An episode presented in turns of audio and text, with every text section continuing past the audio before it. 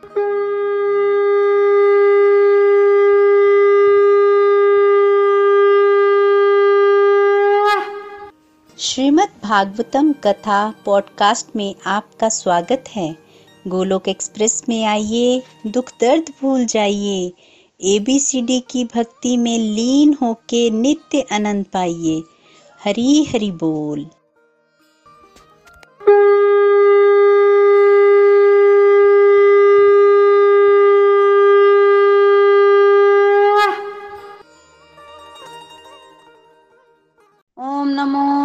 भगवते वासुदेवाय। ओम नमो भगवते वासुदेवाय।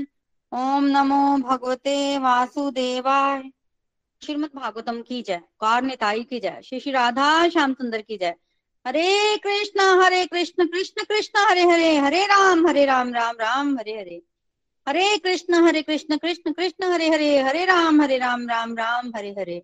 हरे कृष्ण हरे कृष्ण कृष्ण कृष्ण, हरे हरे हरे राम हरे राम राम राम, हरे हरे।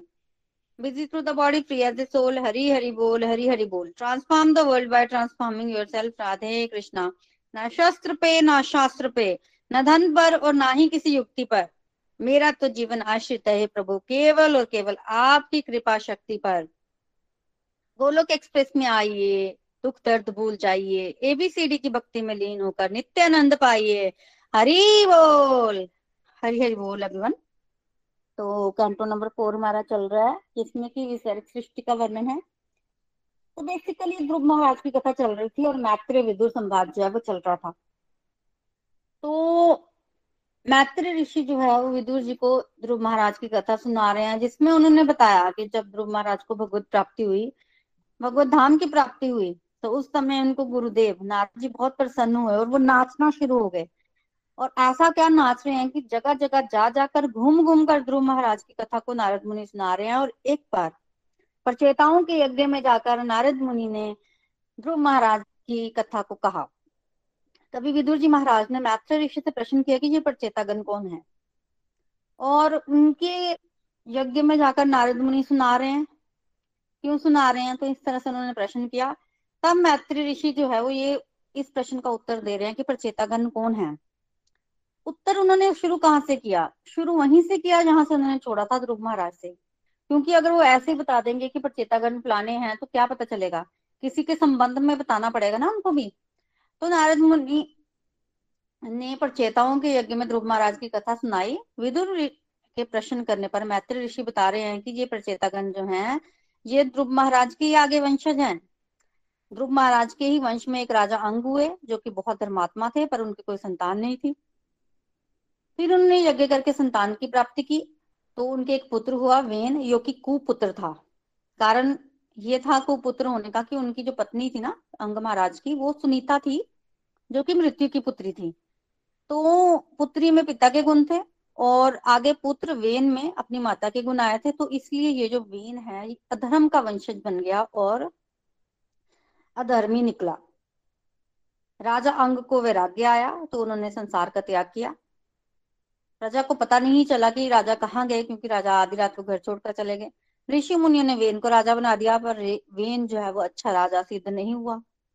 ऋषि मुनियों ने अपना कर्तव्य समझते हुए कि हमें ध्यान रखना है कि राजा जो है वो अच्छा हो, क्योंकि प्रजा सुखी रहे, क्योंकि हमने ही राजा नियुक्त किया है। तो ऋषि मुनि जो है वेन को समझाने गए। पर वेन ने ऋषि मुनियों की बात नहीं मानी तो ऋषि मुनियों ने वेन को मार दिया। अब जब मेन को मृत्यु को प्राप्त हुआ तो राज्य में अराजकता फैल गई। लोग जो हैं वो डरने लग पड़े, चोर उचक्कों ने जो है लोगों को लूटना शुरू किया। तो ऋषि मुनियों को लगा कि ये मुसीबत उनकी वजह से आई है तो उन्हीं को इस मुसीबत को ठीक करना पड़ेगा। तो उन्होंने वेन के शरीर का क्या किया? मंथन किया। क्योंकि ऋषि मुनियों का कहना था कि ध्रुव महाराज के आगे वंशज और यहाँ राजा अंग, जो कि धार्मिक राजा थे, उनके संस्कार कहीं ना कहीं उनके आने वाले, आगे उनके जो वंशज हैं, उनमें ज़रूर होंगे।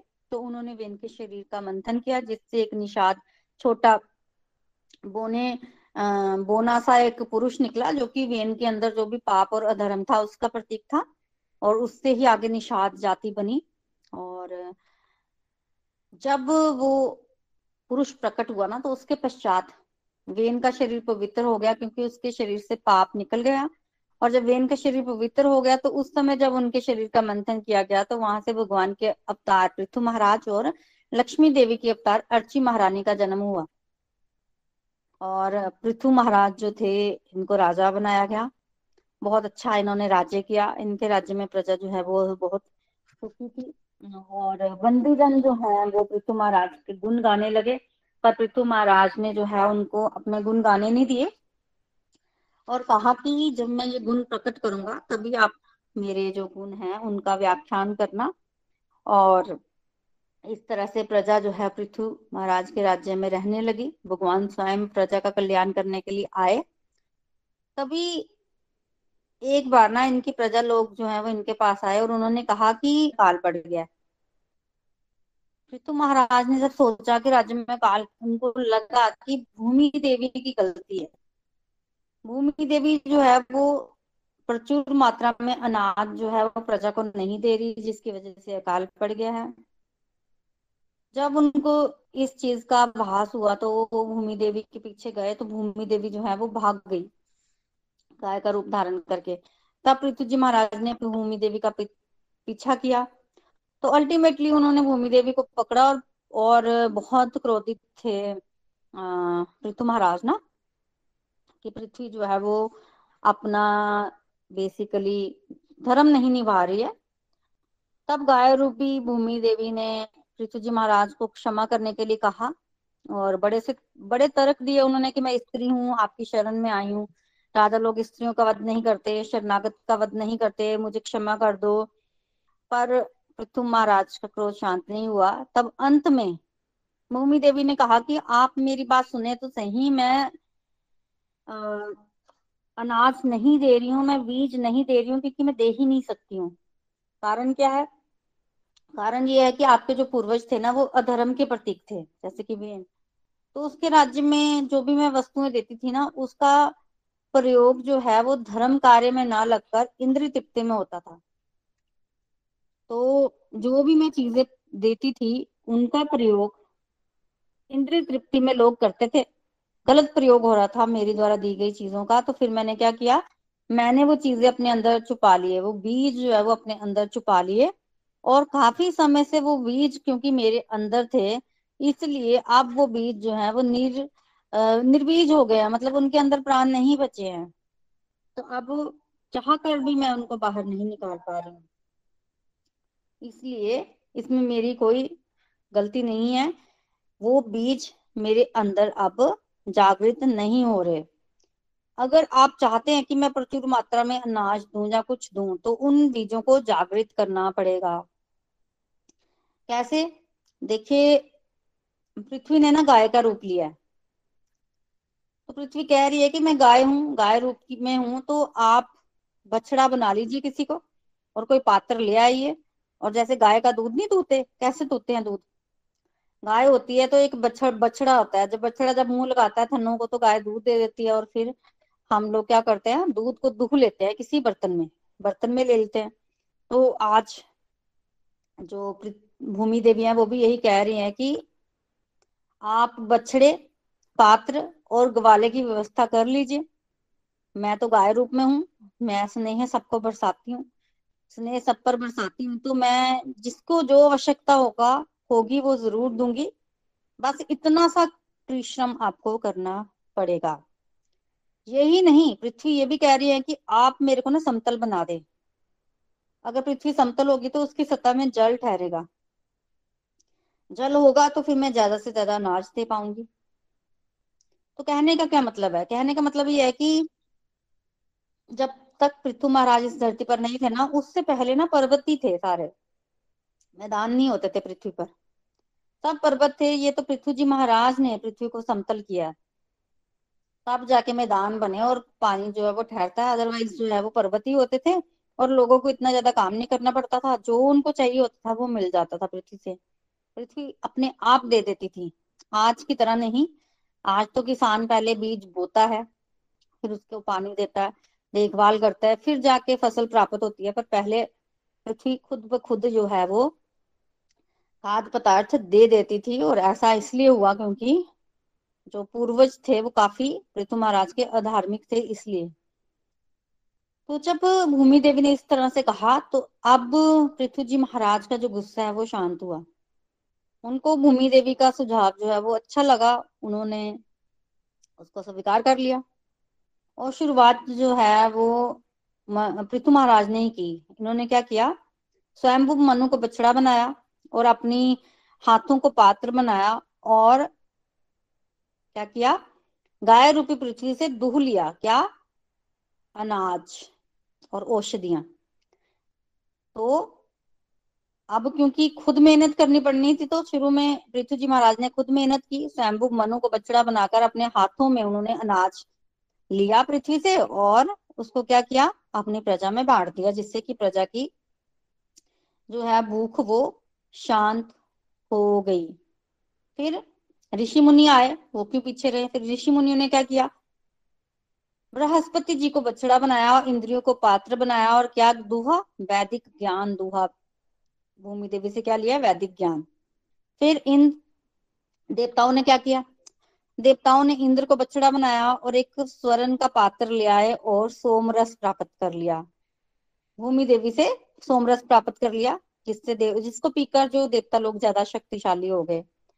तो जिसको जो चीज़ चाहिए थी, उन्होंने वो ही चीज़ जो है वो गौ रूपी पृथ्वी से जो है वो दुहली ले लिया। दैत्य लोगों ने प्रहलाद महाराज को बछड़ा बनाया और लोहे के पात्र में उन्होंने मदिराएँ प्राप्त की। मदिरा वगैरह ले ली। इस तरह से उन्होंने भी जो है वो अपनी जो भी उनको चाहिए था वो पूरा किया इच्छा पूरी की। पितृलोक में जो निवासी रहते थे, उन्होंने अरमा को बछड़ा बनाया और मिट्टी के पात्र में उन्होंने पितरों का भोजन जो है वो प्राप्त कर लिया। इसके अलावा सिद्धो और विद्याधरों ने कपिल महाराज को जो है वो बछड़ा बनाया और उन्होंने आकाश रूपी पात्र में सिद्धियाँ जो है वो प्राप्त की। इस तरह से जो लोग मांस खाने के इच्छुक थे, उन्होंने भी इस तरह से ही किया। शिव जी को उन्होंने बछड़ा बनाया और पृथ्वी से जो चीज़ें थी वो प्राप्त कर ली। नागों ने और जो भी जहरीले जीव जंतु थे, उन्होंने तक्षक को बछड़ा बना लिया और उसके बाद उन्होंने पृथ्वी से विष जो है उसका दोहन कर लिया। जो पशु थे, उन्होंने नंदी को बछड़ा बनाया और उन्होंने भूमि से क्या लिया? वन को उन्होंने जैसे पात्र बनाया और भूमि से घास प्राप्त की। दूध दूध के रूप में मतलब घास को प्राप्त किया।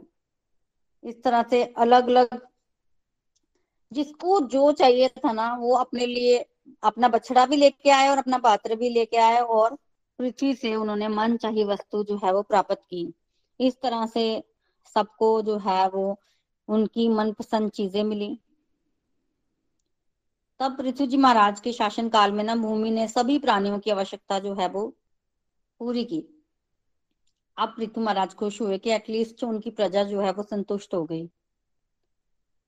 अब पृथ्वी जी महाराज के हृदय में भूमि के प्रति कौन सा भाव आया? क्योंकि वो प्रसन्न हो गए थे। पुत्री भाव। तो पुत्री भाव जो है वो आया भूमि के प्रति। तब उन्होंने कहा कि पुत्री के प्रति स्नेह आया तो फिर उन्होंने पूरी की पूरी पृथ्वी में जो पर्वत थे ना, उनको चकनाचूर कर दिया और भूमि को क्या किया? समतल बना दिया। वो अपने, वो लेके गए रथ और उन्होंने पूरी पृथ्वी को एकदम से समतल किया और जब उन्होंने पृथ्वी को समतल किया और वहाँ पर मैदान बन गए, तब नगर, गाँव, खेत सब बने, क्षेत्र बने। पहले यहाँ कुछ भी नहीं होता था। तो देखिए पृथ्वी जी महाराज ने जब भूमि देवी को समतल किया, तब इनका नाम पृथ्वी पड़ा। अभी तो हम बड़े आराम से कह देते हैं, पृथ्वी को भगवान जो है वो रसातल से लेके आए। पर ये पृथ्वी नाम आया कहाँ से? ये पृथ्वी नाम आया जब पृथ्वी जी महाराज ने भूमि देवी को समतल किया। उससे पहले इनका नाम जो है वो भूमि देवी था, भूमि। पृथ्वी अब पड़ा नाम। हम बोल देते हैं क्योंकि अब हम जानते हैं ये पृथ्वी है, पर पहले इनका ये नाम नहीं था। तो भूमि देवी को जब उन्होंने बिल्कुल फ्लैट किया मैदान वगैरह बनाए तो उस समय इनका नाम जो है वो पृथ्वी पड़ा। किस पर? पृथ्वी जी महाराज द्वारा समतल किए जाने पर इनका नाम पृथ्वी पड़ा। तब वहाँ पर अब फिर घरों का निर्माण हुआ। और घरों का निर्माण हुआ तो आ, लोगों के लिए और सहूलियत हो गई। कहीं ओपन में रहना पर्वतों में रहना गुफाओं में रहने से अच्छा घर होते हैं। तो लोग जो हैं वो और खुश हो गए। तब पृथ्वी जी महाराज ने सोचा कि वो क्यों ना सो अश्वमेघ यज्ञ करें। तो अपने जीवन काल में इन्होंने सो अश्वमेघ यज्ञों का आरंभ किया। तो वहाँ पर एक जगह पर ब्रह्मावर्त में एक जगह यज्ञ स्थली इन्होंने बनाई और पास में वहाँ नदी भी थी और वहाँ पर उन्होंने यज्ञ करने शुरू कर दिए। पृथ्वी महारानी ने इनका बड़ा साथ दिया और सारे की सारी जो भी आवश्यकताएँ चाहिए, चीज़ें चाहिए थी यज्ञ करने के लिए, वो सारी भूमि देवी जो है वो पूरी करती रही। तो इस तरह से यज्ञ होने लगे। निन्यानवे यज्ञ हो गए। निन्यानवे यज्ञ हो गए और सोवा यज्ञ जो है वो शुरू हो गया। जब सोवा यज्ञ शुरू हुआ तो देवराज इंद्र, जो कि स्वर्ग लोक के राजा हैं, उनको सहन नहीं हुआ। कारण क्या है? देखिए, अगर कोई व्यक्ति इस पृथ्वी पर सोशमेघ यज्ञ करता है तो वो इंद्र बनने का अधिकारी है। वो इंद्र बन जाता है। इंद्र का एक नाम होता है शतक्रतु मतलब जिसने सौ अश्वमेघ यज्ञ किए हैं। देखिए, Indra is a post Indra दे जो है ना, वो पोस्ट है। जैसे स्कूल का प्रिंसिपल होता है, ऐसे इंद्र भी एक पोस्ट है। तो जो व्यक्ति सौ अश्वमेघ यज्ञ करता है मतलब एक सर्टेन लेवल का पुण्य प्राप्त करता है तो इंद्र बन जाता है। एक अश्वमेघ यज्ञ करता है व्यक्ति तो कितना उसको पुण्य प्राप्त होता है? फिर दो अश्वमेघ यज्ञ करता है, उससे दो गुना, तीन गुना, ऐसे करते करते जब व्यक्ति सौ अश्वमेघ यज्ञ करता है तो वो इंद्र बन जाता है। अब जब पृथु महाराज ने सोमा अश्वमेघ यज्ञ शुरू किया तो इंद्र को ये खतरा बढ़ गया कि अगर इसने सोमा यज्ञ पूरा कर लिया तो ये इंद्र बन जाएगा तो मेरी पोस्ट का क्या होगा? इंद्र तो मैं हूँ तो मैं अपनी पोस्ट नहीं छोड़ सकता, इसलिए बेटर क्या है? बेटर यही है कि मैं इसको सोमा यज्ञ पूरा ही ना करने दूँ। और ये सोचकर इंद्र ने क्या किया? सोमे अश्वमेघ यज्ञ का घोड़ा चुरा कर ले गया। कैसे ले गया? घोड़ा लिया और आकाश मार्ग से भाग गया। जब इंद्र घोड़ा लेके जा रहा था तो अत्रि ऋषि ने इंद्र को देख लिया। उसको पता चला अत्रि ऋषि को कि इंद्र जो है वो घोड़ा चुरा कर भाग गया है तो उसने पृथ्वी जी महाराज के पुत्र को ये बताया कि इंद्र ऐसे ऐसे घोड़ा ले गया, तुम जाओ और इंद्र को मार कर वो घोड़ा ले आओ। इंद्र को मारने का आदेश दिया क्यों? क्योंकि इंद्र ने गलत काम किया था और ऋषि को लगा कि इंद्र को मर जाना चाहिए। राजकुमार गया इंद्र इंद्र को पकड़ने के लिए और उसने इंद्र को पकड़ भी लिया। पर जब राजकुमार ने इंद्र को देखा तो इंद्र ने पहना क्या हुआ था? सन्यासी वस्त्र। जब इंद्र ने सन्यासी वस्त्र पहने थे और उसके सिर पर जटाएँ थी तो पृथु महाराज के पुत्र को लगा कि अत्रि ऋषि को गलती लग गई है, ये तो साधु है। इंद्र नहीं है तो उन्होंने मारा नहीं। और जब मारा नहीं और अत्रि ऋषि को पता चला कि इसने मारा नहीं तो अत्रि ऋषि ने आज्ञा दी, भाई, इंद्र है, साधु नहीं है। जाओ तुम, वध करो उसका। अगर तुमने उसका वध नहीं किया तो वो ये कार्य दोबारा करेगा। तुम जाओ, उसका वध करके आओ। अच्छा कार्य नहीं किया उसने। तो पृथ्वी जी महाराज के जो पुत्र हैं, वो दोबारा इंद्र को पकड़ने गए, घोड़े, घोड़ा लेने गए। दोबारा उन्होंने इंद्र को देखा, पर फिर भी वो उसको मार नहीं पाए। और जब दो बार इंद्र पकड़ में आ गए ना तो इंद्र को लगा कि अब वो वो मारा जाएगा तो इंद्र घबरा कर भाग गया। इंद्र घबरा कर भाग गया और घोड़ा छोड़ गया।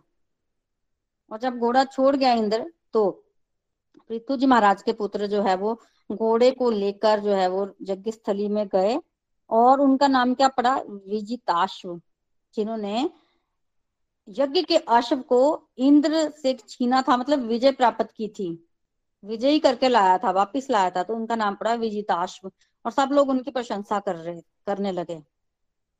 घोड़ा फिर यज्ञ स्थल में पहुँचा और फिर यज्ञ आरंभ हुआ। जैसा कि आप सब जानते ही हैं कि अश्वमेघ यज्ञ में अश्व की बड़ी इंपॉर्टेंस होती है। अगर अश्व जो है वो सही सलामत है तो ही यज्ञ पूरा होता है। अगर अश्व नहीं है तो यज्ञ पूरा नहीं होगा। अब इंद्र जो है, वो पहले तो भाग गया पर वो यज्ञ पूरा होने नहीं देता था। तो इंद्र दोबारा आया। इस बार इंद्र ने माया का प्रयोग किया। अंधकार फैला दिया। अंधकार में सबको दिख नहीं रहा था कुछ। तब इंद्र ने चुपचाप घोड़ा लिया और आकाश मार्ग से दौड़ गया। अत्रि ऋषि ने फिर देखा, फिर उन्होंने विजिताश को बोला कि, इंद्र है, मार देना और घोड़ा लाओ वापिस। फिर से बोला। तब विजिताश फिर गया और फिर उसने पकड़ लिया इंद्र को जब पकड़ा तो उसने देखा, ये तो सन्यासी है। उसके हाथ में दंड है, सिर पर खोपड़ी है। तो उनको लगा कि ये तो मारने लायक नहीं है। तो उन्होंने उसको फिर नहीं मारा। जब उन्होंने फिर मारा नहीं इंद्र को तो इंद्र फिर घोड़ा छोड़कर भाग गया, वो डर गया। तो इस तरह से विजिताश्व जो है, उसने इंद्र को तो नहीं मारा, पर वो घोड़ा लेके वापस आ गया। देखिए, हो क्या रहा है? अब विजिताश्व इंद्र को मार क्यों नहीं रहे हैं? उसका कारण क्या है? कारण ये है कि आज से पहले ना, साधु लोगों को लोग बहुत मानते थे। ये तो पहली बार इंद्र ने ना कपटी साधु का वेश धारण किया। इससे पहले कोई भी कपट नहीं करता था। इसलिए विजयताश्व को ये दिमाग में नहीं आया कि इंद्र ने छल किया है। उनको तो यही लग रहा था कि असली का साधु साधु है। इसलिए वो मार नहीं रहे थे। और ये जो भेष इंद्र ने धारण किया ना, उस समय से ये परंपरा चल पड़ी कि साधु लोग जो हैं, वो आज कपटी हो गए हैं। परंपरा चली कहाँ से? सबसे पहला कपट वेश किसने धारण किया? इंद्र ने।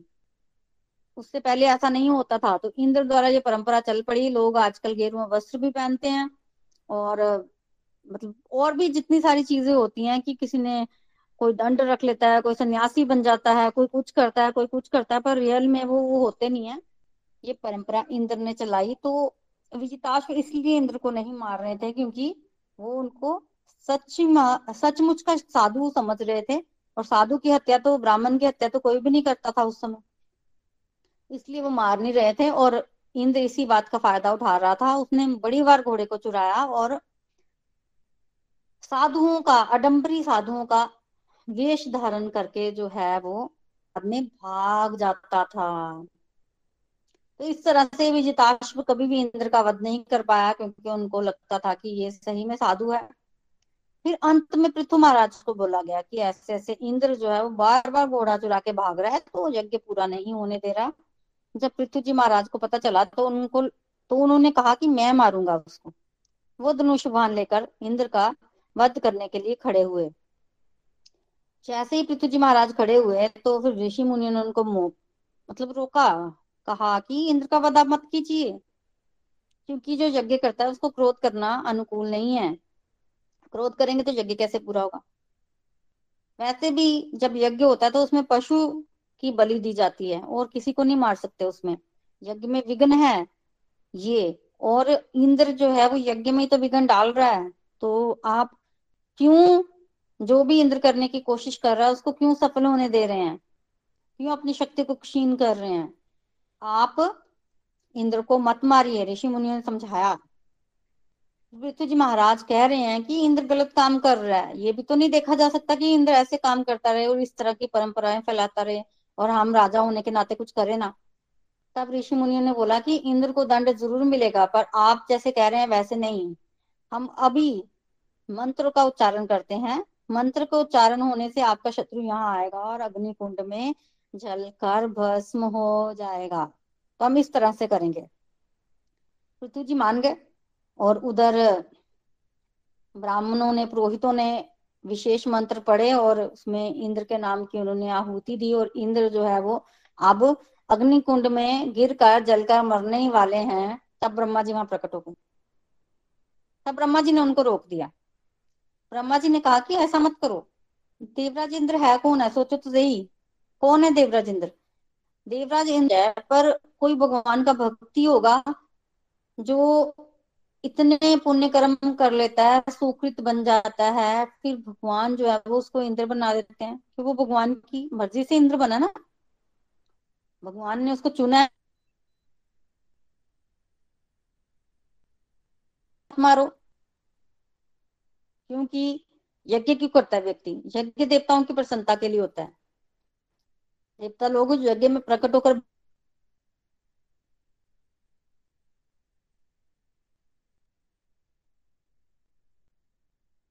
सकते हो।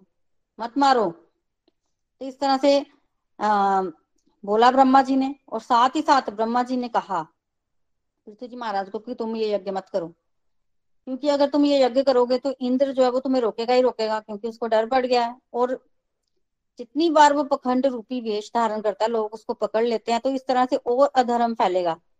ये पखंड जो है इसको रोको। इंद्र को रोको और उसके लिए तुम क्या करो? तुम यज्ञ बंद कर दो। ना तो इंद्र को मारो और यज्ञ भी बंद कर दो। फिर ब्रह्मा जी ने पूछा, पृथ्वी जी महाराज से कि क्या इंद्र बनना चाहते हो? आपको क्या आवश्यकता पड़ेगी इंद्र बनने की? तब पृथ्वी जी महाराज ने मना कर दिया। बेसिकली पृथ्वी जी महाराज कौन है? भगवान है ना? भगवान के अवतार है। तो भगवान के जो अवतार है, वो इंद्र बनेंगे क्यों? भगवान तो उससे ऊपर की पोजीशन क्या है ना? एक रीजन तो ये है। दूसरा ये कि अगर भगवान ने इंद्र बनना ही हो तो क्या उनको अश्वमेघ यज्ञ करने पड़ेंगे? आपने अभी पीछे सुना कि स्वयंभू मनवंत्र में भगवान यज्ञ बनकर आए थे जब तो उन्होंने इंद्र का पोस्ट संभाली थी ना? उस मनवंत्र में भगवान इंद्र बने थे तो भगवान ने अगर इंद्र बनना है तो वो स्वतंत्र है भगवान तो। फिर उनको सो अश्वमेघ यज्ञ की करने की क्या आवश्यकता है? तो भगवान को इंद्र क्यों बनना है? तो कॉन्ट्राडिक्शन आ गई ना कि भगवान ने कोई यज्ञ इंद्र बनने के लिए थोड़ी किए थे? तो ब्रह्मा जी आज यही चीज़ भगवान को बोल रहे हैं कि आपको यज्ञ करने की क्या आवश्यकता है? आपको मुक्ति की क्या आवश्यकता है? आप तो स्वयं भगवान ही है। तो आप ये यज्ञ बंद कीजिए और ये जो आपके यज्ञ में विघन हुआ है, ये तो चलो अब नियति थी और इसको अभी हम यही रोकते हैं। अगर आप यज्ञ बंद कर दोगे तो ये सब कुछ जो है वो रुक जाएगा। तो बाकी रहे भगवान के प्रसन्न करने की बात तो भगवान तो स्वयं प्रसन्न हो जाएँगे। आप अपना बंद बंद यज्ञ बंद कर दीजिए। जब ब्रह्मा जी ने कहा इस तरह से तो पृथ्वी जी महाराज ने अपना यज्ञ जो है वो बंद कर दिया। और यज्ञ के अंत में ना स्नान होता है। स्नान करने के बाद आप यज्ञ को समाप्त कर सकते हो। तो जब, जो स्नान यज्ञ के अंत में होना था, पृथ्वी जी महाराज ने स्नान किया और कहा कि यज्ञ अब समाप्त हो चुका है। निन्यानवे यज्ञ से ही पृथ्वी जी महाराज संतुष्ट हो गए। अब अब हुआ क्या? देखिए, पृथ्वी जी महाराज सामने प्रकट हो गए। यज्ञ भगवान की प्रसन्नता के लिए होता है और उन्होंने यज्ञ पूरे भी नहीं किए तो भी भगवान जो है वो उनके समक्ष प्रकट हो गए। मतलब क्या? मतलब ये कि भगवान प्रसन्न हो गए। निन्यानवे यज्ञ में ही प्रसन्न हो गए। और साथ में इंद्र को भी लेकर मांगना चाहता है। इसने तुम्हारे यज्ञ में विघन डाला, इसके लिए ये पश्चाताप कर रहा है। अब तुम्हारा कर्तव्य ये बनता है कि तुम इसे क्षमा करो। और तुमने भी बड़ा अच्छा उदाहरण जो है वो सेट किया है कि ब्रह्मा जी की आज्ञा का पालन किया। तो तुम इसको इंद्र को माफ़ कर दो। तो भगवान ने जब इस प्रकार कहा तो पृथ्वी जी महाराज ने इंद्र को माफ़ कर दिया। अब भगवान जो है, वो पृथ्वी जी महाराज को बोल रहे हैं, कुछ मांग लो। अब पृथ्वी जी महाराज जो है, वो कुछ मांग नहीं रहे भगवान से। फुल हो चुके हैं, क्योंकि भगवान को उन्होंने प्रसन्न कर लिया है। और भगवान निन्यानवे यज्ञ में ही प्रसन्न हो गए। तो इस तरह से भगवान अभी पृथ्वी जी महाराज को कह ही रहे थे, साथ ही हमारे पास शीघ्र ही चारों कुमार आएँगे, सनक, सनंदन, सनातन सनत कुमार। चतुष कुमार तुमसे मिलने आएँगे। तो मैं तुमसे बड़ा खुश हूँ और तुम मुझसे कुछ मांग लो। अब जो इंद्रदेव जो है भगवान के पास खड़े हैं ना, वैसे तो देखो पृथ्वी जी महाराज ने माफ़ कर दिया उनको, पर इंद्रदेव जो है वो शर्म से दबे जा रहे हैं। तो सिर झुकाई जा रहे हैं, उनको इतनी अभी अपने आप पर गुलानी हो रही है। वो तो पृथ्वी जी महाराज के ना चरणों में गिर पड़े। शर्म से उनको इतना मतलब सिर झुका रहे थे ना, इतनी शर्म आई कि पृथ्वी जी महाराज के सिर पर में गिर पड़े और पृथ्वी जी महाराज ने उनको उठाया और गले लगा लिया। फिर भगवान कह रहे हैं, आप पृथ्वी जी महाराज को कुछ मांग लो। आप पृथ्वी जी महाराज क्या मांगे? बड़े खुश हैं आज पृथ्वी जी महाराज, उनके शरीर में लक्षण भी प्रकट हो रहे हैं। अष्ट सात्विक विकार। आँखों में आँसू आ गए, गला जो है वो कंठ उनका वृद्ध हो गया। अब वो आँखों में आँसू होने के कारण ना तो भगवान को देख पा रहे हैं और गला अवरुद्ध होने के कारण ना तो कुछ बोल पा रहे हैं। बस भगवान को देखी जा रहे हैं, देखी जा रहे हैं। भगवान को भी पृथ्वी जी महाराज को देखकर इतना अच्छा लग रहा है ना। नॉर्मली क्या होता है कि भगवान जब आते हैं ना किसी को दर्शन देने तो पृथ्वी पर पैर नहीं रखते हैं। वो ऊपर से दर्शन देते हैं यहाँ। वो गरुड़ पर सवार होते हैं। आज भगवान पृथ्वी जी महाराज से इतना खुश हैं कि उन्होंने अपना पैर जो है वो पृथ्वी पर रखा। भगवान ने जब अपना पैर पृथ्वी पर रखा तो एक हाथ उनका गरुड़ पर था। पृथ्वी पर पैर रखने का ना तो संतुलन बनाए रखने के लिए उन्होंने गरुड़ जी पर एक हाथ रखा और एक पाँव पृथ्वी पर रखा। अब पृथ्वी जी महाराज जो है वो देख रहे हैं कि भगवान जो है वो पृथ्वी पर पैर क्यों रख रहे हैं? स्नेह के कारण, स्नेह के कारण। क्योंकि पृथ्वी जी महाराज पर उनका जो है स्नेह उमड़ रहा है, इसलिए भगवान ऐसा कर रहे हैं। तो और भाव विभोर हो गए पृथ्वी जी महाराज। बड़े खुश हैं। हिम्मत करके उन्होंने भगवान से, भगवान की स्तुति की हिम्मत करके। भगवान तो कह ही रहे हैं, वरदान मांग लो। पृथ्वी जी महाराज कह रहे हैं कि आप तो अपने भक्तों को सारे वर देते हैं। आप तो हर कोई वर देने में सक्षम है। कोई भी भक्त आपसे कुछ भी मांग ले। पर कोई भगवान का भक्त आपसे इंद्र तृप्ति क्यों मांगे? साधारण व्यक्ति जो काम करते हैं बद्ध जीव जो काम करते हैं, वो क्यों मांगा जाए आपसे? वो तो स्वतः ही मिल जाता है। कोई व्यक्ति अगर मनुष्य जीवन में आया है, उसको इंद्रियाँ मिली हैं, अगर उसने इंद्रियों का भोग करना है तो क्या उसके लिए भगवान से वरदान मांगने की ज़रूरत है? वो तो स्वतः ही वो कर सकता है ना। तो फिर ऐसा वरदान मांगा जाए जो व्यक्ति नहीं कर सकता। तो पृथ्वी जी महाराज ने आज भगवान से मांगा है कि उनको एक हज़ार कान दें, जिससे वो क्या कर सके? दस हज़ार कानों मांगे हैं आज पृथ्वी जी महाराज ने, दस हज़ार कथा सुन सकूँ। मैं एक कान से भगवान की कथा सुनता हूँ, मुझे बड़ा मुझे दस हज़ार कान मिल जाएँगे तो दस हज़ार कानों से मैं भगवान की कथा जो है वो सुनूँगा। तो भगवान से ऐसा वरदान मांग लिया। देखिए, दस हज़ार कान का मतलब ये है कि दस हज़ार कानों की शक्ति मांग ली एक ही कान में, ताकि वो भगवान के कथा का श्रवण कर सके। तो कथा श्रवण कितना इम्पोर्टेंट है, देखिए। बहुत इंपॉर्टेंट है। कथा श्रवण। तो क्या मांगा कि मेरे कान में दस हज़ार कानों की शक्ति आ जाए, और क्या मांगा? और मांगा कि मुझे आपको चरणों की सेवा मिले। मैं आपके चरणों की सेवा में हमेशा लगा रहूँ।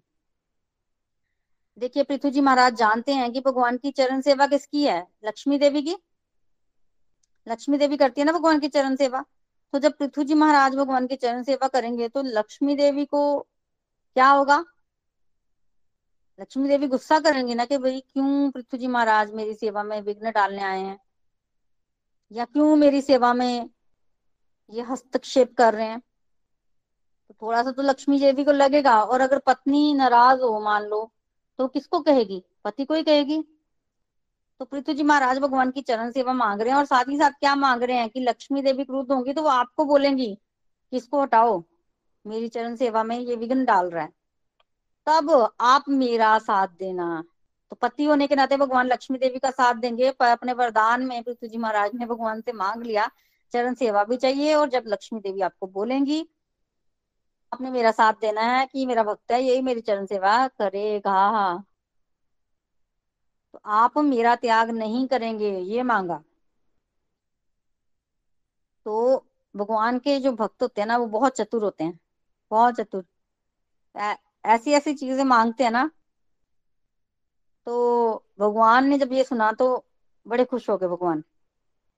पहला रीजन तो खुश होने का ये है कि कोई भौतिक वरदान नहीं मांगा पृथ्वी जी महाराज ने। और दूसरा ये भगवान, पृथ्वी जी महाराज ने जो मांगा, उस पर भी भगवान प्रसन्न थे। तो भगवान कहने लगे कि तुम्हें, मैं भक्ति का वरदान देता हूँ। मैं तुम्हें ये वरदान देता हूँ कि मेरी माया जो है, वो तुम्हें कभी लुप्त नहीं मतलब तुम्हें, तुम पर कभी हावी नहीं होगी। तुम इस माया को पार कर सकते हो, मेरी भक्ति द्वारा। मैं तुम्हें जो कहता हूँ, उन आदेशों का पालन करो तुम्हें सौभाग्य की प्राप्ति होगी। इस तरह से वरदान देकर ना भगवान जो है वो चले गए। भगवान चले गए, तब पृथ्वी जी महाराज ने स्नान किया था ना, देखो, यज्ञ में। भगवान के दर्शन हुए। तो यज्ञ के अंत में ना ब्राह्मणों को दान दक्षिणा देनी होती है, फिर यज्ञ समाप्त होता है, स्नान के पश्चात। तो वो सब कुछ जो रह गया था, वो पृथ्वी जी महाराज ने किया। फिर उन्होंने एक बार फिर से भगवान विष्णु की पूजा की। भगवान तो उस समय चले गए। पर राजा बड़े खुश थे और खुश, खुशी खुशी में ही उन्होंने पहले तो भगवान जो चले गए थे उनको प्रणाम किया और फिर अपने राजधानी जो है वो लौट गए। आप जब पृथ्वी जी महाराज राजधानी लौटे हैं तो लोगों ने क्या भव्य रूप से सजाया है नगर को। बहुत सुंदर बहुत सुंदर वर्णन आता है। नगर बहुत अच्छा सजाया हुआ था। शंख, नगाड़े सब बज रहे थे। जब पृथ्वी जी महाराज वापिस जा रहे थे। अब क्या हुआ? अब वो पेशेवर गायक जो बंदी जन थे ना, वो आ गए। अब तो गा ही सकते हैं ना भाई। पहले तो मना कर दिया था उन्होंने कि वृद्धावली नहीं सुनानी मनोरंजन, मेरे गुण। पृथ्वी जी महाराज ने पहले कहा था, जब मैं गुण प्रकट कर लूँगा, तब गा लेना। अभी नहीं गाना। आ गया आप तो गा सकते हैं ना वो। क्योंकि अब राजा ने कर दिए। तो बंदी जन जो है वो गा रहे हैं राजा की महिमा। राजा का बड़ा भव्य स्वागत हुआ। भव्य। देखो, भगवान के दर्शन करके, अश्वमेध यज्ञ करके, राजा जब लौटा, इतना भव्य स्वागत हुआ। राजा का भगवान का दर्शन भी किया, पर राजा के मन में अभिमान नहीं था, बिल्कुल अभिमान नहीं था। राजा ये सोच रहे थे कि मैंने पिछले जन्म में कोई पुण्य कर्म किए होंगे जिसका भोग जो है तो जो सुख और दुख होता है, वो पिछले जन्म के कर्मों का फल होता है। तो अगर सुख मिल रहा है तो हमें क्या समझना चाहिए? पिछले जन्म में पुण्य कर्म किए, उसका फल मिल रहा है। तो राजा यही सोच रहे हैं। हमें भी ऐसे ही सोचना है लर्निंग लेने वाली है, और दुख मिले तो भी यही सोचिए कि पुराने जन्मों के कर्मों का फल है।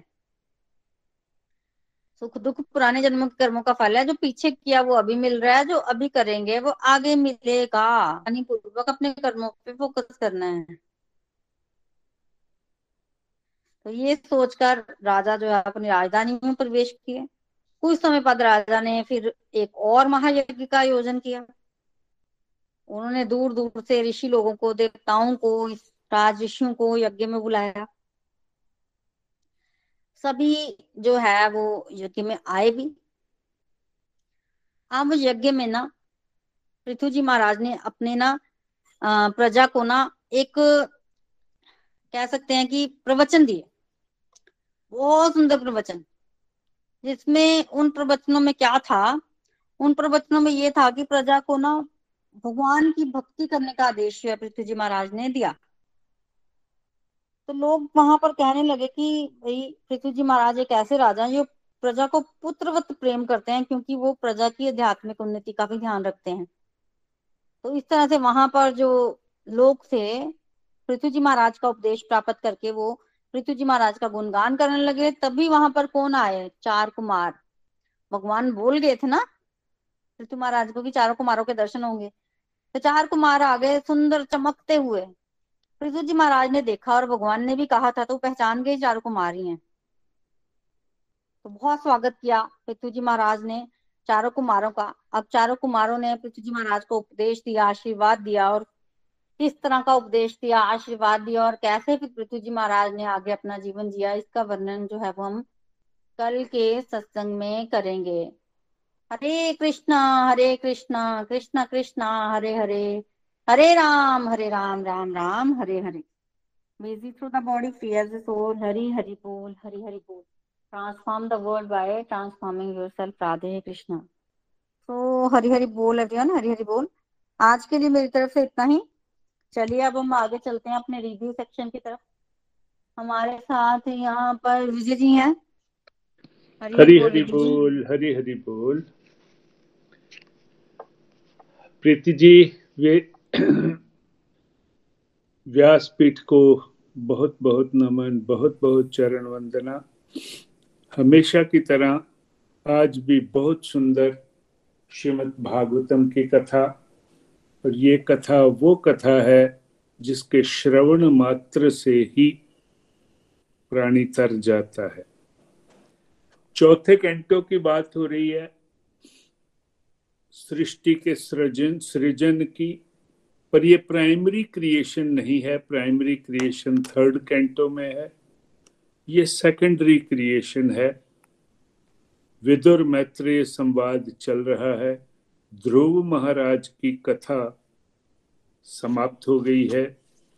उनके वंशज अंग, जो कि बढ़िया राजा थे, फिर वेन की कथा को आपने रिकैप किया, कैसे वेन के शरीर का मंथन हुआ और वहाँ से जो निकला, एक छोटा सा शरीर, छोटे हाथ, काक कृष्ण, जो कौए की तरह काला था, और वहाँ से ही निषाद जाति जो है, वो बनी। इसके बाद, अब राजा तो कोई होना ही चाहिए, वरना राज्य में अराजकता फैलेगी। फिर पृथु महाराज का अवतार हुआ। पृथु महाराज साक्षात भगवान के अवतार हैं और उनकी पत्नी अर्ची जो है, वो लक्ष्मी स्वरूपा है। पृथु महाराज जब राज्य करने लगे तो उन्होंने देखा कि लोग परेशान हैं, किसी को खाने को कुछ नहीं मिल रहा भूखमरी है, और लोग राजा के पास आए और राजा को कहने लगे कि भाई, बाकी काम जो महाराज आपने करने हैं, वो बाद में करिए। पहले हमें खाने को अन्न तो दीजिए, हम तो भूख प्यास से मरे जा रहे हैं। तो राजा पृथु पूछते हैं कि भाई, फ़सल क्यों नहीं होती? फिर उनको समझ आती है कि धरती माँ ने जो रस है वो खींच लिया है। वो अपना धनुष्मान लेते हैं और धरती माँ के पीछे जाते हैं।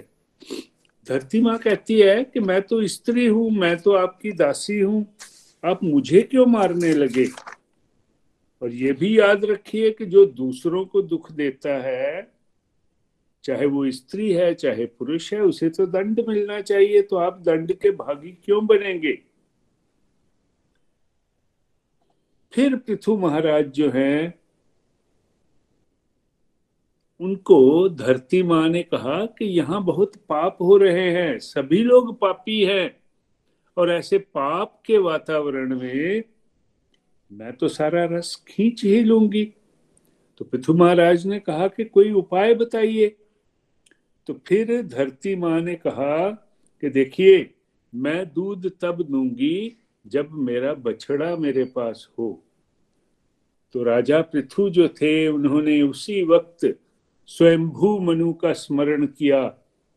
क्योंकि स्वयंभू मनु, राजा मनु तो खुद धरती माँ के पुत्र हैं। अब धरती माँ ने प्रसन्न होके जो कुछ उन्होंने छिपाया हुआ था, वो सब प्रकट कर दिया। बहुत सुंदर वर्णन आपने किया कि किस तरह से जिसको जो चाहिए था वो मिला। बृहस्पति आए हाथ में लेके बछड़, बछड़े के माध्यम से उन्होंने ज्ञान प्राप्त किया, इंद्र ने सोम रस प्राप्त किया, दैत्यों ने मदिरा ली, नाग आए, तक्षक को माध्यम बना के उन्होंने विष का दोहन किया। भाव ये कि जिसको जो चाहिए था उसने प्राप्त किया। पर वो साथ बछड़ा भी लाए और पात्र भी लाए। अब क्या हुआ कि प्रजा संतुष्ट, पृथु महाराज भी प्रसन्न और पृथु महाराज इतने प्रसन्न हुए कि धरती माँ के प्रति उनका पुत्री का भाव पैदा हुआ। पहले आपने बहुत सुंदर बताया कि उनका नाम भूमि था। अब वो पृथु की पुत्री क्योंकि बनी तो इसीलिए उनका नाम पृथ्वी हुआ। अब पृथु महाराज ने क्या किया? पहले पर्वत होते थे, सारा कुछ उन्होंने समतल किया। और पृथु महाराज को एक और जाता है कि उन्होंने, वो शायद प्रथम मैनेजमेंट गुरु थे, कि जिन्होंने नगर बसाए, ग्राम बसाए, कस्बे बसाए, लोग वहाँ घरों में रहने लगे। पहले तो लोग ऐसे ही रहते थे। मतलब ये कि उन्होंने अपनी मैनेजमेंट के थ्रू सारा कुछ ऑर्गेनाइज कर दिया। सारा कुछ बढ़िया होने लगा। फिर उन्होंने अश्वमेध यज्ञ करने शुरू किए। बड़ा पुण्य वाला काम होता है। हर राजा के मन में इच्छा होती है कि मैं अश्वमेध यज्ञ करूँ।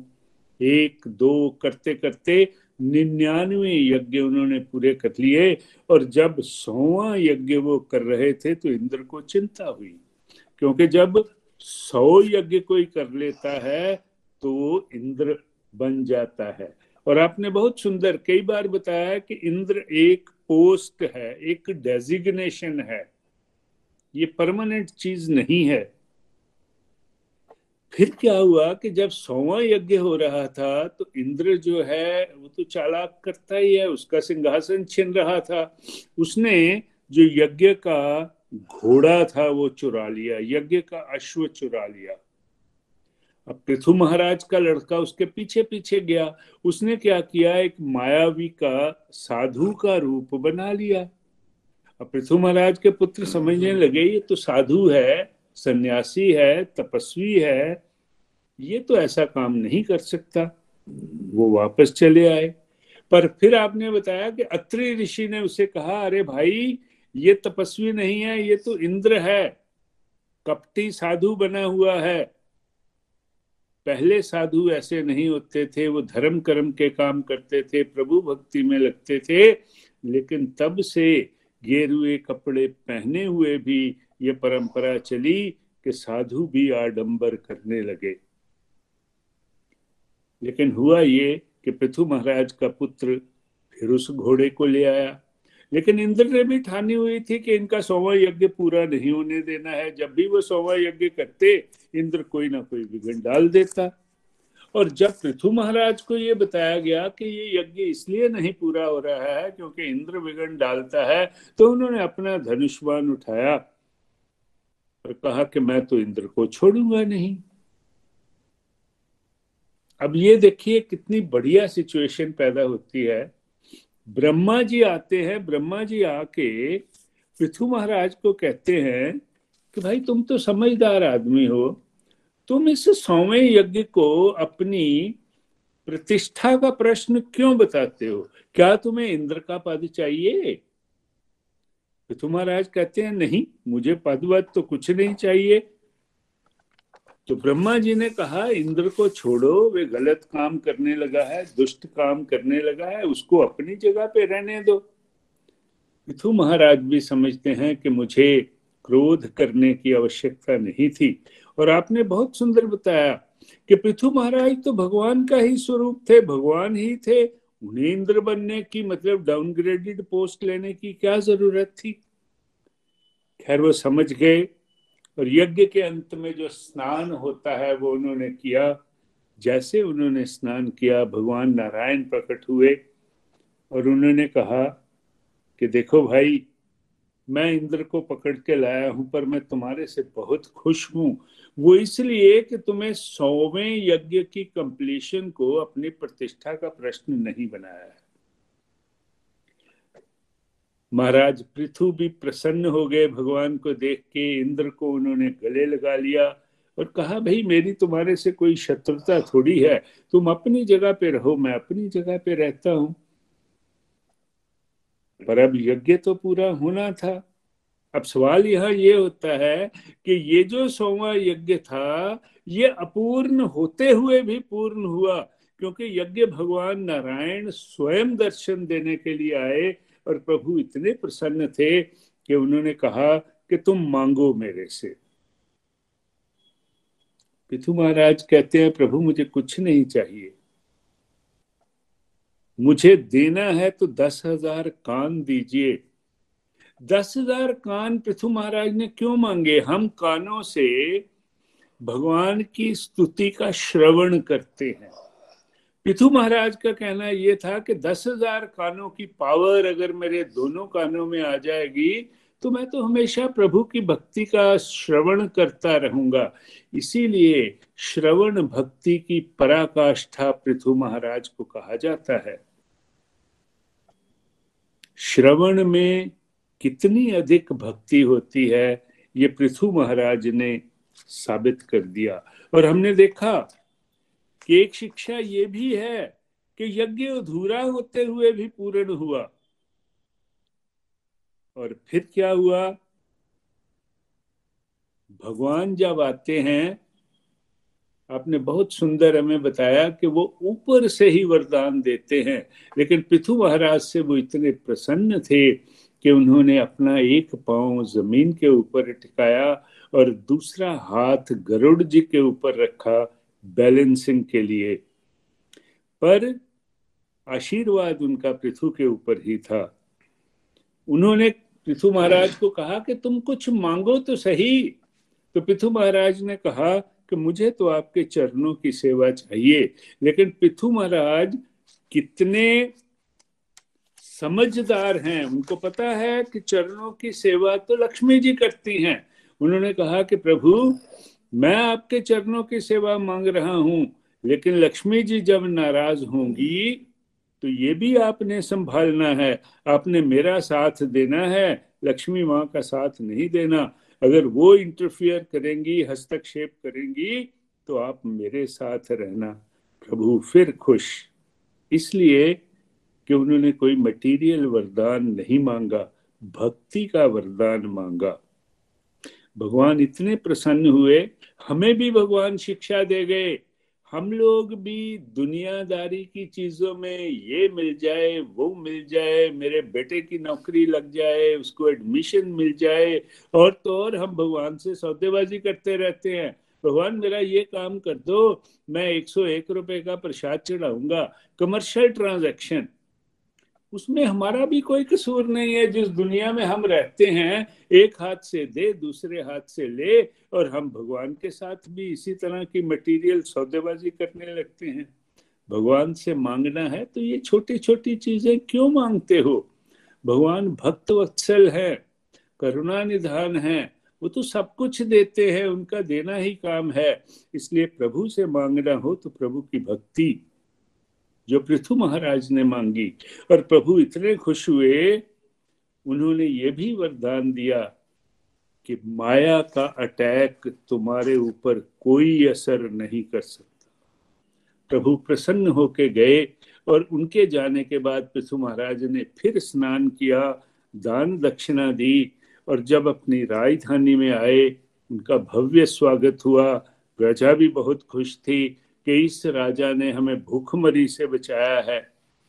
और पिथु महाराज ने जो उनका गुणगान करते थे, बंदीगण, भाट लोग, जो राज दरबार में राजा के गुणगान करते हैं, पहले उन्होंने मना कर दिया था कि तुम क्या गाना गा रहे हो? मेरे में तो ये गुण नहीं है, मुझे ये गुण एक्वायर करने दो।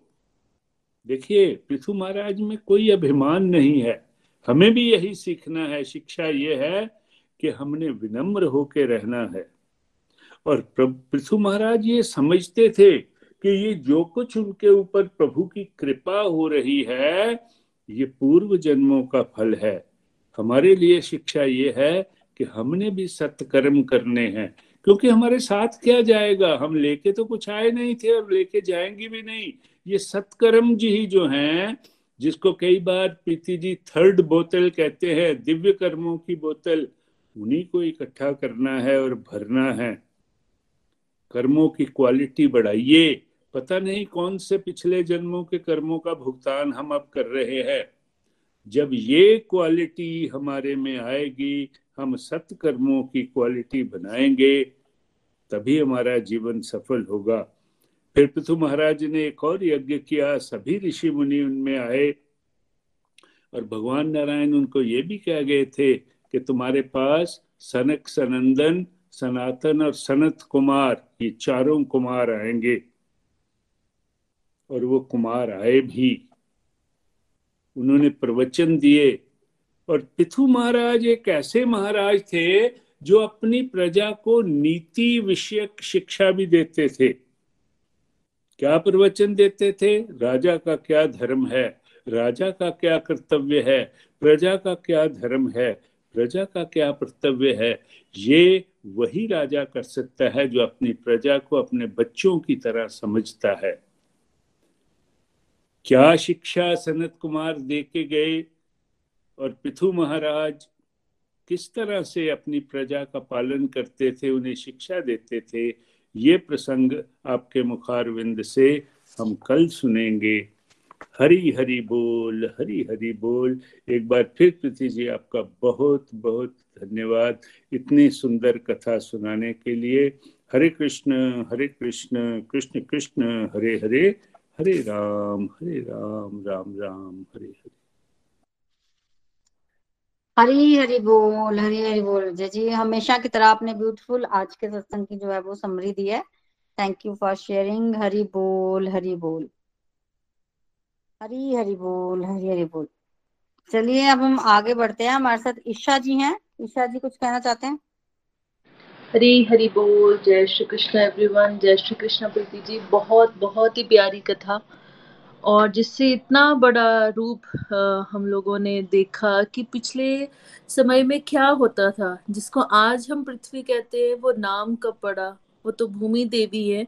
और ये भी समझा कि पाप बढ़ जाने की वजह से पृथ्वी महारानी जो है वो अनाज नहीं दे रही थी, है ना? मतलब कि जैसे मैंने गाँव में देखा हुआ है कि गाय से जब हम दूध दूधते हैं तो एक पर्टिकुलर टाइम होता है और एक पर्टिकुलर प्लेस होती है जहाँ पर गाय से दूध निकाला जाता है। तभी वो गाय देती है, वरना इधर उधर कभी भी गाय नहीं देती है। तो मुझे बिल्कुल वो सीन नज़र आ गया कि कैसे वो पाप की वजह से पृथ्वी माता जो है वो व्याकुल थी और पृथ्वी महाराज ने फिर बहुत ही वंडरफुली जो है तरीका निकाला मोरालिटी के साथ और फिर पृथ्वी महारानी ने सभी को हर एक वो चीज़ दी। मतलब मोरालिटी के साथ और जायज़ तरीके से अगर हम कुछ मांग करें तो आई थिंक वो सब कुछ पूरा होता है।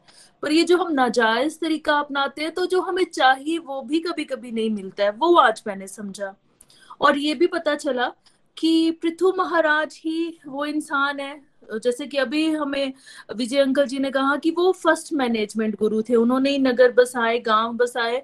उससे पहले तो पृथ्वी जो थी, वो ऐसे रूप में थी जहाँ पर गाँव, नदी या फिर मैदान जो है वो पॉसिबल ही नहीं थे। क्योंकि पृथ्वी महारानी जो है वो ऑटोमेटिकली सब कुछ दे रही थी। उसके बाद जो है वो ये समझ में आया कि कैसे पृथ्वी महाराज जो है वो निन्यानवे यज्ञ के बाद जब सोवे यज्ञ में इतना ज़्यादा विघन हो रहा था इंद्रदेव के करने पर तो जब उनको ब्रह्मा जी ने समझाया तो उन्होंने उस चीज़ को लेट इट गो करने दिया। जबकि हम बहुत, जब हमारे पास पावर होती है तो हम अड़ जाते हैं कि नहीं, मुझे करके दिखाना है कि मैं ये कर सकता हूँ। पर जिसने निन्यानवे यज्ञ कर लिए तो उसके लिए एक और यज्ञ करना भी तो कोई मुश्किल बात नहीं थी। लेकिन उन्होंने बैक स्टेप लेना जो है वो जायज़ समझा जो आप हम लोगों को आप सभी मेंटर्स हमें भागवत गीता में भी समझाते हो कि जहाँ पर ज़रूरत नहीं है वहाँ पर हम लोगों को एक्शन नहीं लेना चाहिए। एक बैक स्टेप करके जो है वो सारी की सारी प्रॉब्लम सॉर्ट आउट हो जाती है। जबकि वो इंद्र जो है वो कितनी बार छल करके आ, इतना विघन वो ला रहे थे इतना एक छोटा सा स्टेप उठाने से पृथु महाराज के, वो अपने किए हुए काम पर शर्मिंदा भी हो गए। वहीं पर क्योंकि उनको कोई डिज़ायर नहीं थी पृथु महाराज को इंद्रदेव बनने की, उनका भी काम हो गया। और इन सब चीज़ों को देख करके यज्ञ के भगवान श्री नारायण जो हैं, वो खुश भी हो गए और उन्होंने उनको साक्षात दर्शन भी दिए। और जैसे कभी कभी हम भजन गाते हुए या आप सभी से भगवान जी की प्यारी प्यारी स्टोरीज सुनते हुए मेंटर्स के थ्रू कई बार आँखें भर जाती हैं, कभी मंदिर में जाते हैं, तब भी ऐसा हो जाता है। तो मुझे बिल्कुल वो सीन याद आ गया कि सच में जब भगवान सामने आगे होंगे तो कैसे उनका गला भर आया होगा? कैसे उनकी आँखों में आँसू आगे होंगे? और वो क्योंकि इतने ऊँचे इंसान थे, इतनी ऊँचा उनका लेवल था भक्ति का, कि भगवान जी के दिए जाने पर भी उन्होंने कुछ मटेरियल चीज़ें नहीं मांगी, जबकि हम जैसे लोग होते तो बोलना था, ये दे दो, वो दे दो। है ना मतलब कि लिमिट ही नहीं होनी थी मांगने मांगने की, पर उन्होंने कैसे छोटी सी चीज़ें मांगी और दस हज़ार कान मांगे, है ना? मुझे लगता है मैं होती तो जीवा ही मांगती कि हाँ बोलते रहो बोलते रहो, लेकिन ये एक प्यारे से भक्त की निशानी थी कि उन्होंने, और यहाँ से भी मुझे वो श्रवण का इम्पोर्टेंस समझ में आया, जो आप हमेशा बताते हो कि श्रवणम जो है वो फ़र्स्ट सीढ़ी है प्रभु की तरफ़ जाने को। तो सच्चा भक्त जो है, वो श्रवण की तरफ़ ही जाता है, ना कि बोलने की तरफ़।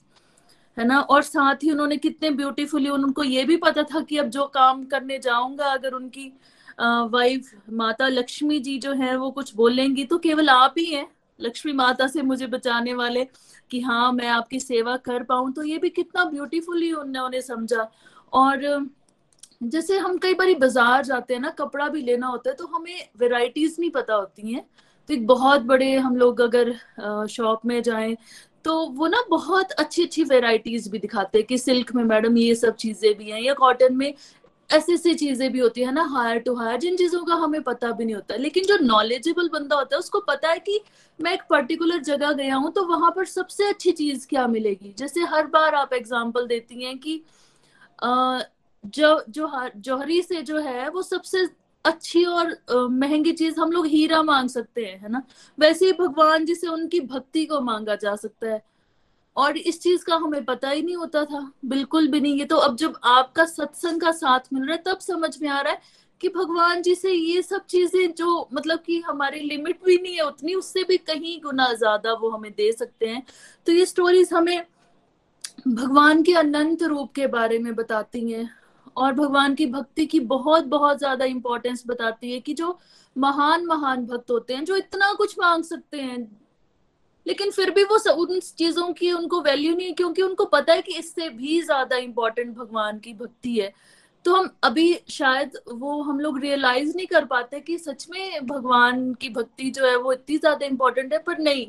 अगर इतने बड़े बड़े भक्त जो है, इतने विश्वास से कुछ ना और मांग करके भगवान से भक्ति मांग रहे हैं। दैट मीन्स कि हमें उन्हीं के रास्ते पर चलना है। और शायद एक दिन हमारी आँखें भी खुलेंगी कि मटेरियल वर्ल्ड की सभी चीज़ें बहुत बहुत बहुत तुच्छ हैं भगवान की भक्ति के आगे। हरी हरि बोल हरी हरि बोल। Thank you so much Preeti ji. Hari Hari बोल। निशा जी। बहुत अच्छी और प्यारी प्यारी लर्निंग जो है आपने पिक करके जो है वो हमारे सामने रखी हैं। बिल्कुल भगवान जो है वो बहुत दयालु और कृपालु हैं।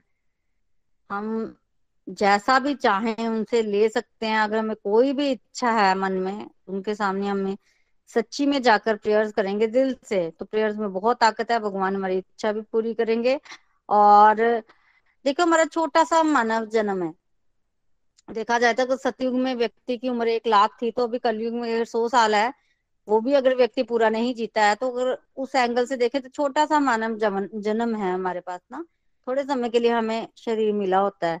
पर उसमें भगवान ने हमें ऐसी फैसिलिटी दी हुआ है कि अगर हम वापिस जाना चाहे तो हम जो है वो जा सकते हैं। तो हमें इस मौके का फ़ायदा उठाना और ये सारी कथाएँ भगवान की, भगवान खुद आए, जैसे भगवान पृथ्वी महाराज बन के आए, जो भी भगवान हमें अपने आचरण से शिक्षा दे रहे हैं, वो इसीलिए दे रहे ताकि हम उनको जीवन में उतारें और तो हमें क्या करना है? हमें जो जो भी हमें समझ आता है, उसको अपने जीवन में उतारते जाइए, भगवान की भक्ति करते जाइए, उनसे प्रेयर्स कीजिए और उनसे मांगिए, उनकी शुद्ध भक्ति मांगिए और फिर जीवन में आगे बढ़िए।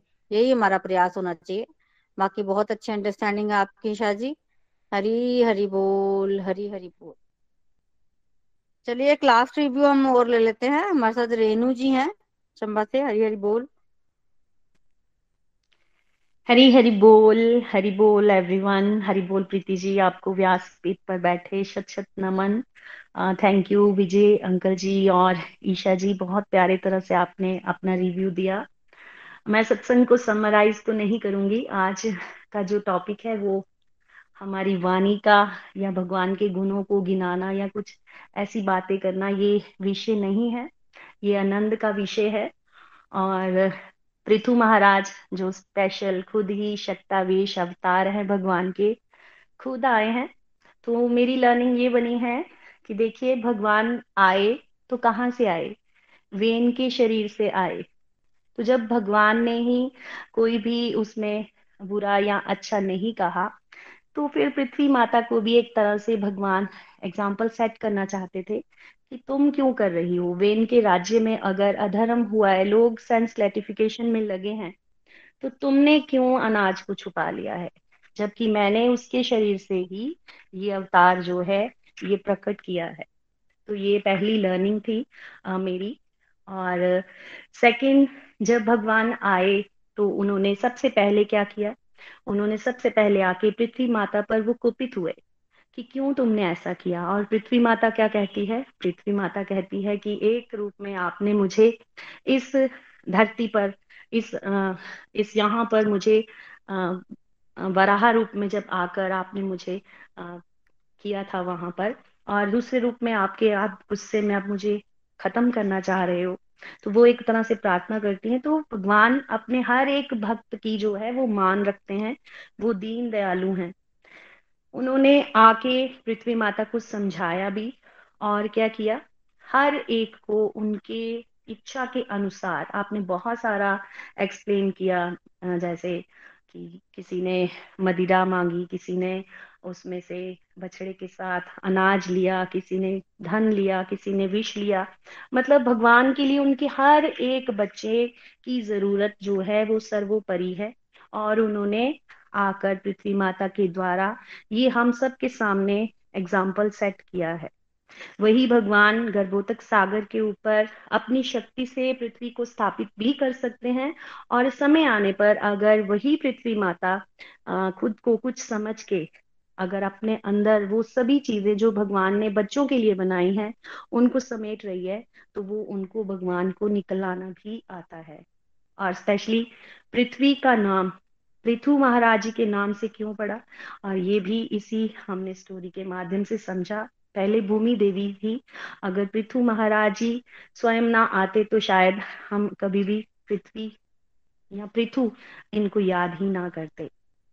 नेक्स्ट लर्निंग जो मेरी ये बनी, फिर भगवान ने क्या किया? भगवान ने सो अशव अश्वमेघ यज्ञ किए। यज्ञ करके भी एक भगवान हम सबको लर्निंग ही देना चाहते हैं। पृथु महाराज जी का पूरा जीवन ही एक तरह से एग्ज़ाम्पल सेट कर रहा है। किसी को भी बुरा मत कहो। हम जब भक्ति मार्ग में बढ़ते हैं तो करते हैं, ये कम है, ये गलत है, ये सही है। इंद्र ने भी आकर गलती की। यज्ञ के दौरान बार बार छेड़छाड़ की। और जब गुस्सा भी आया भगवान को तो भगवान की, देखिए, भगवान के पास जो भी लोग होते हैं, वो सब भगवान के ही पार्षद। कहीं ना कहीं एग्ज़ाम्पल सेट करवाने के लिए उन्होंने जो ये हैं हम, इंद्र जी, उनको मरने से, उनको मार हरि बोल। उनको मारने से बचा लिया। क्यों? क्योंकि इंद्र तो ऑलरेडी अपने पुण्यों को वेस्ट कर रहा है। वो पता नहीं अगले जन्म में क्या बनेगा, क्या नहीं बनेगा। और एक तरह से भगवान के माध्यम से ये भी एग्ज़ाम्पल सेट कर रहे हैं पृथु महाराज जी के द्वारा कि जो इंद्र भी हैं, वो भी भगवान का एक महान भक्त है। और भगवान के महान भक्त से अगर कोई गलती हो भी जाती है तो भी भगवान उसको क्षमा ही करते हैं। हमारा कोई रोल नहीं बनता कि हम किसी की गलतियों को गिने। नेक्स्ट uh, आपने बड़ा प्यारा ये बताया कि भगवान श्री हरि स्वयं आ गए यज्ञ के अधूरेपन पे ही खुद आ गए। क्योंकि भगवान जो है वो हर एक नियम रेगुलेशन से ऊपर है। जब वो खुश हो जाते हैं अपने भक्तों से और साथ में स्पेशली उन भक्तों से कि जब वो किसी को माफ़ करने की टेंडेंसी जिसमें बढ़ जाती है, कोई गलतियाँ कर भी रहा है, उसको, उसकी गलती की रियलाइजेशन करवाने के लिए भी भगवान इंद्र को साथ लेके जब आए हैं, इनके सामने, पृथु महाराज जी के सामने तो भी भगवान की ये कृपा ही हम सबको दिखाई दे रही है। किसी ने गलतियाँ की, महान भक्त भी है है ना, उस गलतियों की रियलाइजेशन भी उसको करवाई, ये भी भगवान की विशेष कृपा है। और स्पेशली जब पृथु महाराज जी की कृपा से ही भूमि के जो वर्ग हैं, ये खंड किए गए, समतल बनाया गया। तो बड़ा प्यारा आप जब वर्णन कर रहे थे कि श्री हरि जब आते हैं, गरुड़ पे सवार होकर तो वो कभी भी धरती पर पैर नहीं रखते। तो मुझे ऐसा लग रहा था जैसे हम लोग भूमि पूजन करवाते हैं या कोई नया घर बनाते हैं तो स्पेशली पहले पूजा करवाते हैं कि भगवान आप आइए। तो शायद पृथु महाराज जी की भी यही चाह रही होगी कि अब ये पृथ्वी बनी है एक्चुअल में तो प्रभु आप पहला चरण इस पर रखिए। बड़ा सुंदर वो वर्णन आपने किया। साक्षात झांकी भगवान की वो नज़र आना शुरू हो जाती है। नेक्स्ट भगवान बड़े ज़्यादा जब खुश हो जाते हैं पृथु महाराज जी से, वो क्या मांगते हैं? सिर्फ़ और सिर्फ़ हम सब के लिए लर्निंग वो मांगते हैं सौ कान। कथा श्रवण, जितनी कथा श्रवण करोगे, उतना प्रभु के चरणों के प्रति उनके आनंद में डूबने का जो चाहत है, वो हम सबके मन में आएगी। और वो चाहत कहाँ तक लेके जा सकती है हमें?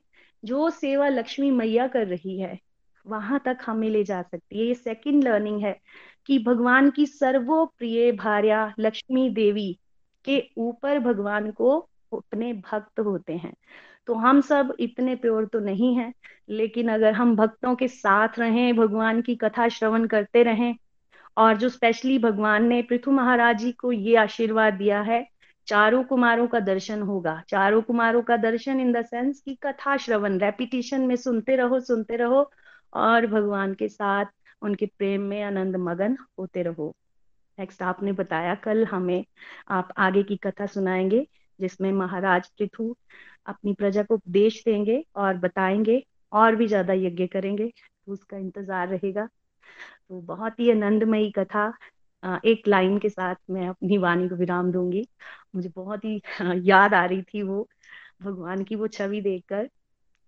हरिया जाओ हरिया जाओ हरिया जाओ हरिया जाओ गोविंद हरे, गोपाल हरे, मेरे मन से न जाना प्रभु, एक घड़ी।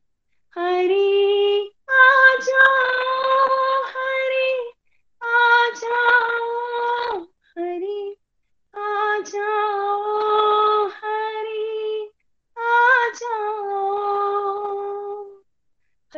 हरी बोल, हरी हरी बोल। हरी हरी बोल, हरी हरी बोल जी, बहुत ही ब्यूटीफुल आपने लर्निंग्स जो है वो हमारे साथ शेयर की हैं। बहुत ही अच्छी अंडरस्टैंडिंग है आपकी। बिल्कुल भगवान हमें याद रखना चाहिए। जो भी करते हैं, वो हमें शिक्षा देने के लिए करते हैं। भगवान की लाइफ से हम शिक्षा ले सकते हैं। एग्ज़ाम्पल सेट करते हैं भगवान और कृपा करके भगवान हमारी बढ़ाई के लिए ही धरती पर आते हैं। तो बहुत ही बढ़िया, रेणु जी हरी हरी बोल हरी हरी बोल हरी हरी बोल। तो चलिए, आज के सत्संग को हम यहीं कंक्लूड करते हैं आरती के साथ। श्री भागवत भगवान की है आरती, पापियों को पाप से है तारती। श्री भागवत भगवान की है आरती पापियों को पाप से है तारती ये अमर ग्रंथ ये मुक्ति पंथ ये पंचम वेद निराला नव ज्योति जगाने वाला। ये अमर ग्रंथ ये मुक्ति पंथे, पंचम वेद निराला नव ज्योति जगाने वाला। हरि नाम यही हरिधाम यही यही जग मंगल की आरती। पापियों को पाप से है तारती। श्री भागवत भगवान की है आरती। पापियों को पाप से है तारती। ये शांति गीत पावन पुनीत पापों को मिटाने वाला, हरिदर्श दिखाने वाला। ये शांति गीत पावन पुनीत पापों को मिटाने वाला हरिदर्श दिखाने वाला है, सुख करनी है, दुख हरनी आरती। पापियों को पाप से है तारती। श्री भागवत भगवान की है आरती। पापियों को पाप से है तारती। ये मधुर बोल जगफंद खोल सनमार्ग दिखाने वाला, बिगड़ी को बनाने वाला। ये मधुर बोल जग जगफंद खोल सनमार्ग दिखाने वाला, बिगड़ी को बनाने वाला। श्री राम यही, घनश्याम यही, ये प्रभु महिमा की आरती। पापियों को पाप से है तारती। श्री भागवत भगवान की है आरती। पापियों को पाप से है तारती। पापियों को पाप से है तारती। पापियों को पाप से है तारती। गोलोक एक्सप्रेस से जुड़ने के लिए आप हमारे email address info at Golok express dot O R G द्वारा संपर्क कर सकते हैं, या हमारे व्हाट्सएप या Telegram number seven zero one eight zero two six eight two one से भी जुड़ सकते हैं। आप हमसे फेसबुक पेज और यूट्यूब चैनल के माध्यम से भी जुड़ सकते हैं। हरी हरी बोल।